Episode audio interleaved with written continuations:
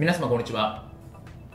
弁護士をしております中野英寿と申します。今日のテーマなんですけども、就活転職サイトを運営するにあたって注意するべき法律的規制というテーマでお話をしたいというふうに思います。就職とか転職サイト、採用に関わるサイトを運営する際について、どういう法律を守らなきゃいけないのみたいなところなんですね。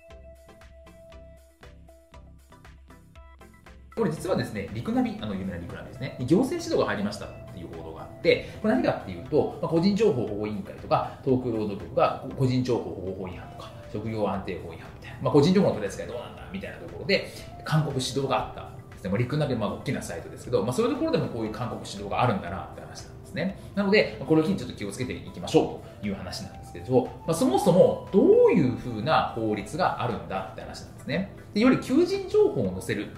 そういうようなサイトを運営する事業者についてはですね、これは求人情報の提供行為というのは、募集情報等提供っていうですね、話になってます。で、これは募集情報等提供事業者に当たりますという話なんですね。これについては、こういう事業者に当たると。で、この事業者に当たる、いわゆる求人サイト、求人を載せるサイトを運営する場合については、職業安定法という規制があって、サイトの規制、表記であるとか、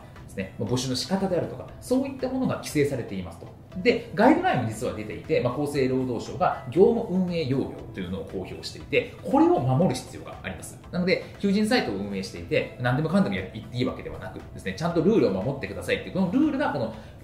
職業安定法であって、具体的なそのレベルに落とし込んだものは業務運営要領といったものなので、これを必ずチェックをしてくださいと。いう話ですね。で、結構これに関しては求人ってマーケットも大きいし、行政としてもやっぱり変なものがあると消費者が直接ですね、応募者とか一般消費者の方が直接被害を被るので結構厳しく見てます。なのでこれはきちっとちゃんと運営をしていくってことが大切かなというふうに思います。で、求人サイト、ただ単に求人を載せるっていう場合にはこの職業安定法の云々の話でいいんですけれども、さらにマッチングサービスをすると人材紹介みたいな。みたいな形で求職と求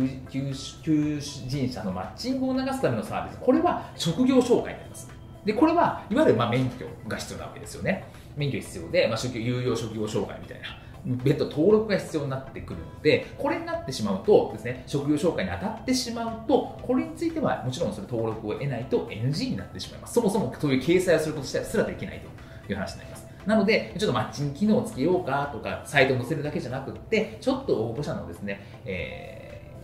求職者と求人者のマッチングを促すようなものについて機能を取り入れようかっていうときは、この職業紹介に当たるかどうかっていうのがすごく大事になってくるので、ここはちょっと本当に注意が必要かなというふうに思います。なので、求人のマーケットってやっぱり大きくって、ただやっぱりダイレクトに消費者の方に被害が被る可能性があるので、やっぱ行政もその、結構厳しく見てますし、リクナビという大きな媒体でもやっぱり勧告指導があったんだよというところなので、そういう事業者がですね、今一度ですね、気をつけていただければなというふうに思います。本日も動画をご覧いただきましてありがとうございました。